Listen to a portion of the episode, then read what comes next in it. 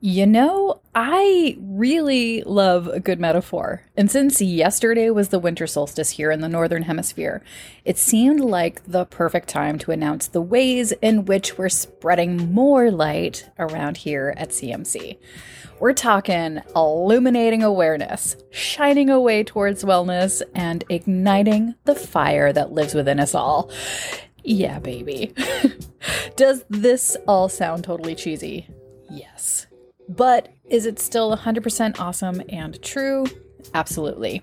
So let's not waste another minute and let's start talking about how we're brightening things up around here. Welcome to the blog and podcast Unlocking Wellness. I'm Crystal McLean, curator of Crystal McLean Creative, an online resource that supports folks who are ready to get creative with the care of their mind, body, and mother love and soul. If you enjoy this content, would like to support my work, and score some sweet self care goodies, consider a Patreon membership for as little as $3 a month. Yep, three bucks. It's like buying me a cup of coffee. To learn more about memberships and how funds directly impact the well being of others, you can visit crystalmcleancreative.com. And if you like to read along while you listen or enjoy graphics and videos, you can access all of these features through the blog version of this podcast. Yes, even the audio as well. I'll leave a direct link to this episode in the show notes below. All right, let's get to it. So, truth be told, ever since I was a kid, I've been bumping around this earth just wanting to make people feel better. But sadly, this desire ended up turning into people pleasing and overextending my resources, be it time, money, or energy, and being taken advantage of. Eventually, everything kind of caught up with me, and I burned myself out and started to resent everyone and everything. Totally lame. But despite all this, there was still a small piece of me that wanted to help and heal others. But the valuable lesson I needed to learn was first, I needed to help and heal myself. And it wasn't until I went to massage therapy school back in 2009 when I truly learned what boundaries are and how to establish them.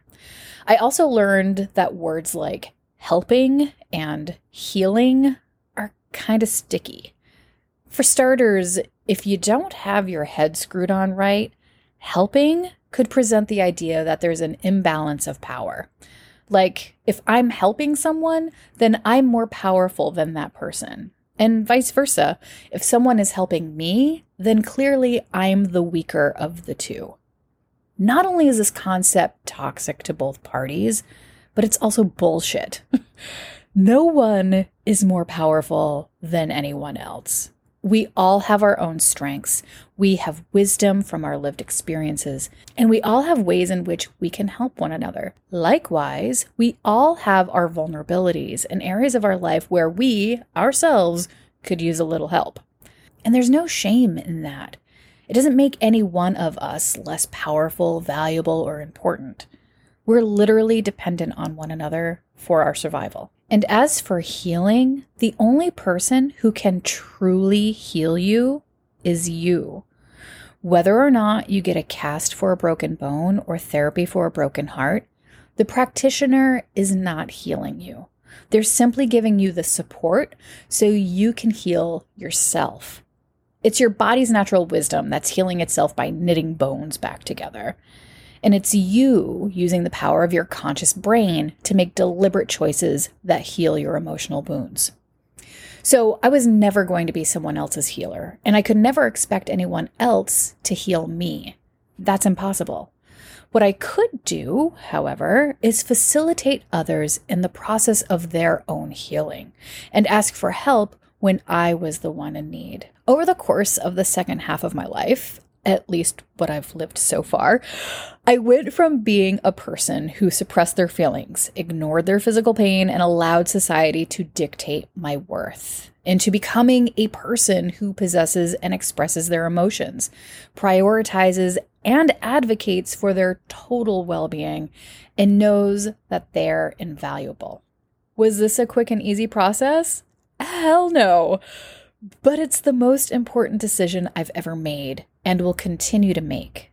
It was a decision that's possibly, quite literally, has saved my life. So trust me when I say this self care shit is worth your time and energy. All right, so this is what's going on here at CMC. Back when COVID first came to town and everyone was losing their jobs and losing their minds, my helper mode kicked on extra strong. I mean, I was also experiencing my own fear and grief and depression, but I still wanted to be of service to those who didn't have the same coping tools as myself. Anyway, I wanted to help, but I didn't know how. I had all this valuable information and professional skills as a holistic massage therapist. And having been a self care and professional development teacher at the Downey School of Massage, I had some experience as an educator. And I certainly had loads of insight from my own personal experiences of crawling out of things like addiction, depression, and low self esteem. But I still didn't feel like I had all the right tools. So I reached out to a friend of mine who's a smoking cessation and life coach, and she mentored me through the coaching process. I did loads, oh my God, loads of research, practiced the coaching model on myself, and offered a few low cost sessions to some folks that I know to gain a little experience. Lo and behold, coaching was indeed the missing link. So now I'm a massage therapist and self care coach, and that's all well and good if folks have the time and money to access those services. And having been a person who used to patch together two or three jobs just to make ends meet, I understand that most of these health and healing services are not accessible to a lot of people. And I want to change that. Here at CMC, I'm creating a resource where people can get creative with their self care so they can gain similar benefits to those otherwise inaccessible services. My mission is to empower people with a growth mindset so they can feel confident, capable, and deserving of self care and self love. Awareness about their mind and body so they understand how health and wellness are achieved insight into all sorts of self care methods so they can practice simple routines at home, and support systems so they can feel inspired, encouraged, and cared for. Will this ever be a substitute for working with an actual therapist or medical professional? Absolutely not. And I would never, ever suggest as much. But people need a starting point and they need it to be accessible. So, Going forward, my plan is to start interviewing professionals in the health, wellness, and soul centered fields so we can learn simple, practical self care skills that we can access anytime. I also want to talk to regular folks, just like you and me, who, despite all odds, have found something within themselves to start their own process of health, wellness, and wholeness. By the way, if you are either of these people and you'd like to share your story and your wisdom, I would love to chat with you. You can contact me through my website.